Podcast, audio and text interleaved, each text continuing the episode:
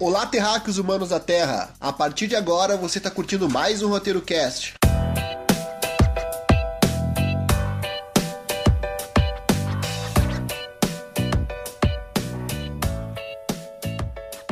Aqui quem fala é o Calvin. E aqui é o Maquin. Muito prazer em conhecer todos vocês.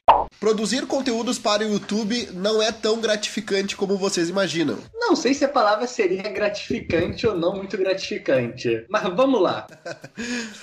Hoje eu tô recebendo aqui no Roteiro Cast Alexandre Maquin do canal Tempo de Tela. Talvez essa seja a primeira entrevista oficial aqui do Roteiro Cast. Eu já recebi algumas pessoas aqui. Enfim, vamos fazer a primeira pergunta para começar. Alexandre Maquin. Fala, coração. Pode só falar Maquin também, que tá tudo certo. Maquin também fala, coração. Tá tudo certo. Cara, é o seguinte, vamos. Vamos falar do teu canal, então. Começando pelo tempo de tela, que foi por onde eu te conheci. O que, que vocês fazem lá? Cara, o Tempo de Tela é um projeto meu e de outros dois colaboradores, é o Mizumoto e o Lucas. No caso, os dois se chamam Lucas, então um eu chamo de Mizumoto e o outro eu chamo de Lucas. Facilita a logística. Mas a gente é um canal de vídeos que falamos basicamente sobre séries, filmes, tanto cinema quanto Netflix, Amazon Prime. O que aparecer a gente está assistindo. E a nossa ideia inicialmente é passar um pouco do que a gente assiste para um público maior não tem uma grande pretensão de dominar o mundo, algo do tipo. Não acho que a gente chegar nesse nível. É simplesmente mostrar o que a gente está assistindo para um público maior. E tentar sempre fazer críticas sem spoiler para ver se você se interessa em acompanhar o que a gente também assiste. Bacana, bacana. Eu já, eu já acompanhei lá, já conferi algum material de vocês, alguns vídeos de vocês, e ele é muito bem feito, né? E uma coisa até que me chamou a atenção, o canal de vocês é caprichado e não tem muito, muitas visualizações, né? Por que, que tu acha que se deve isso? Ah, bem-vindo ao mundo. As coisas demoram um pouquinho. Bem, o que acontece no nosso canal? Ah, primeiramente, obrigado por falar que ele é bem feito e todos os outros elogios. Agradecemos a todos eles, sinceramente. Nenhum de nós é profissional nessa área. Cada um, na verdade, é professor e a gente acabou entrando aí chutando tudo e tentando a sorte. Antes nós tínhamos um blog, a gente gostava mesmo de escrever.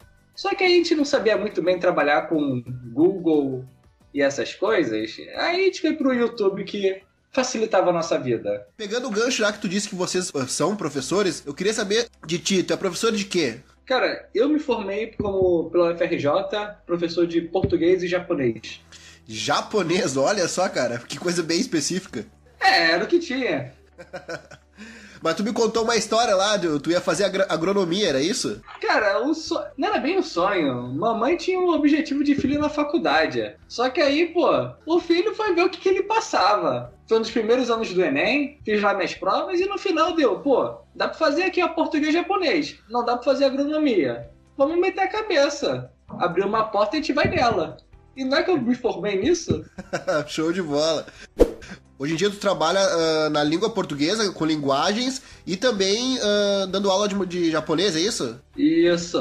A gente faz um pouquinho de tudo. Mas o forte mesmo é da aula de japonês. Show de bola. Pô, é bem, bem diferente. Até uh, eu falei contigo já na nossa conversa anterior a essa gravação, que no futuro aí nós vamos ter podcast no Roteiro Cast sobre, sobre animes, né? E tu é um convidado uh, convidado de grife para participar justamente por falar japonês. Bem, muito obrigado já contando spoiler aí para todo o público. Não é nem que eu seja. Eu não sou nada em especial, na verdade. Eu só acompanho. Eu basicamente só assisto. Eu não sou nada de especial, eu só assisto mesmo e tenho minhas opiniões como todo bom ser humano. E eu gostaria de falar um pouquinho também.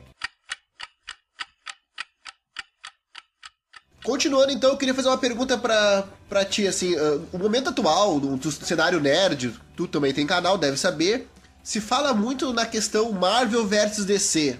Se tu fosse, sim, se, se apresentar como fã de um ou de outro, tu é mais Marvel ou tu é mais DC? Ah, cara, pô, já começa umas perguntas difíceis aí. é, ou, ou vida difícil. É tipo assim, essas brigas pra mim são meio inúteis. Porque, ah, o filme da Marvel tem que ser melhor do que o da DC, o filme da DC é pior. Cara, se um filme é ruim, isso não ajuda ninguém. É, esse tipo de briga não ajuda em nada a comunidade. Eu quero mais é que o filme da DC faça um bilhão de dólares, faça um trilhão, faça o quanto dinheiro puder.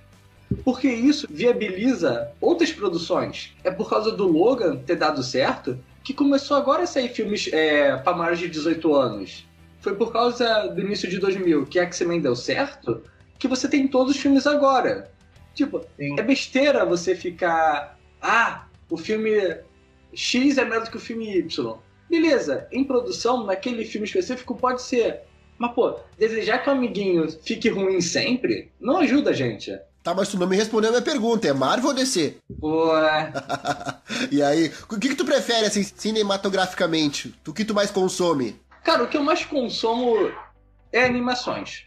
É tipo, é animações. Agora, se você for falar em cinema, aí tá ferrado porque, tipo, o ingresso tá quase 30 reais. 30 reais é 30 reais. 30 reais é, é pesada, é pesada. Então você vai, tipo, no cinema ao dedo. Você pensa o filme que você tem que assistir. Porque senão, pô, 30 reais no lixo é 30 reais, não tem jeito. É, a gente que vive no Brasil, a gente tem que, tem que pensar muito como vai usar o orçamento pequeno que a gente tem, né? Oxe, oxe se tem.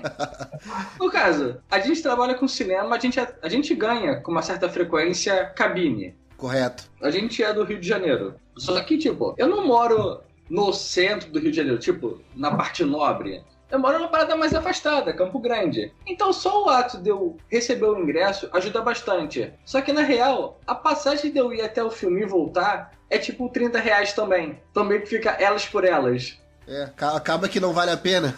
que às vezes não vale. Às vezes é. não vale. Mas o que eu tinha perguntado inicialmente, que foi a sua primeira pergunta, não esse papo aí de Marvel e DC, que, que na real até hoje eu não sei o que, que eu prefiro. Eu vejo um pouquinho de tudo. Tu não é fã de nenhum dos dois, então é isso? Que eu quero te entender. Porque tu, tu, tu acabou não, não me respondendo a minha pergunta, né? Deu uma, tu se enrolou aí e não me respondeu. Cara, eu não sou fã de nenhuma das duas em específico. Tipo, eu assisto, eu leio, mas tipo, eu não leio tudo. Eu não leio 80 anos de Super-Homem. Desculpa, não vou, não vou ler 80 anos de uma história que eu sei que nunca vai acabar. Eu leio coisas específicas. Pô, eu sei que as melhores histórias do Super-Homem é o Reino da Manhã. Eu fui lá e fui ler Reino da Manhã. Ah, pô, mas pra tu ler Reino da Manhã tem que ler essas outras duas histórias. Beleza, li essas duas outras histórias. É assim que funciona eu leio um pouquinho de tudo. Eu não estou acompanhando nada específico. Eu deixo fechar um blocão, aí eu vou ver, ah, essa saga aqui do Homem-Aranha tá valendo a pena. Pô, então vou ler essa saga. Que acaba sendo um pouquinho diferente de mangás. Porque na real, a maior diferença entre HQ e mangá é isso. Enquanto no mangá você tem apenas uma pessoa escrevendo, ah, tem um cara lá escrevendo Naruto. O cara acabou, Naruto fechou e ponto final. Nas HQs não o diretor tal terminou de escrever Homem-Aranha. Beleza. Chega um outro diretor e continua escrevendo Homem-Aranha. Então, tipo, nunca vai ter fim. Tem uma rotatividade maior, né? Sim, e não que isso seja ruim, mas tipo, se eu quiser ler um final, quando é que eu vou ler um final de Homem-Aranha? Se tiver um final, eles rebutam tudo. É, tipo isso. Verdade. E já que tu falou em mangá aí, tu, tu curte ler mangá? Tu gosta de ler mangá? Mais do que eu gostaria de admitir. Mas isso é, é tu faz porque tu, tu realmente gosta ou eu te ajudo no teu serviço? Como é que funciona isso? Não, cara, isso daí é porque eu gosto mesmo. Eu leio muita coisa. Muita coisa boa, muita coisa ruim. Sei lá, é uma coisa que eu faço desde sempre, sinceramente falando. Desde, sei lá, os adventos da internet, em que você começou a ter os scans no Brasil que eu acompanho isso. Então, para mim, é natural entrar, sei lá, duas vezes por dia nos certos sites e ver o que está saindo de novo. No caso, tu consome uh, de forma paralela anime e mangá, é isso? Sim, sim. Define para nós a diferença aí, para quem não sabe, qual é a diferença de anime para mangá? Bem, a, a, diferença é basicamente a mídia. Mangá é papel, é quadrinho, se você preferir dessa forma. E anime é televisão. É você fazer tipo um Turma da Mônica ou sei lá, qualquer coisa de animação na televisão é um anime. Na verdade, a palavra anime em japonês é de animação. Ela tem a noção de animação. Então pode ser tanto animação de desenho, como Naruto, ou pode ser qualquer outro tipo de animação. É, eu posso fazer animação com bonecos. Eu posso fazer animação stop motion. Tudo isso é anime. Inclusive essas animações em três dimensões que eles fazem, como é que é? Ah, em 3D. São gráfica? Isso. Em, computa em, computa em CGI, sim. CGI, é.